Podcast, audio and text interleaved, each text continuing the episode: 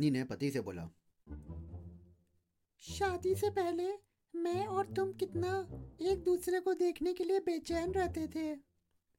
पति ने गहरी सांस लेते हुए कहा "हाँ, अरे छोड़ो पुरानी गलतियों को याद करने से क्या फ़ायदा?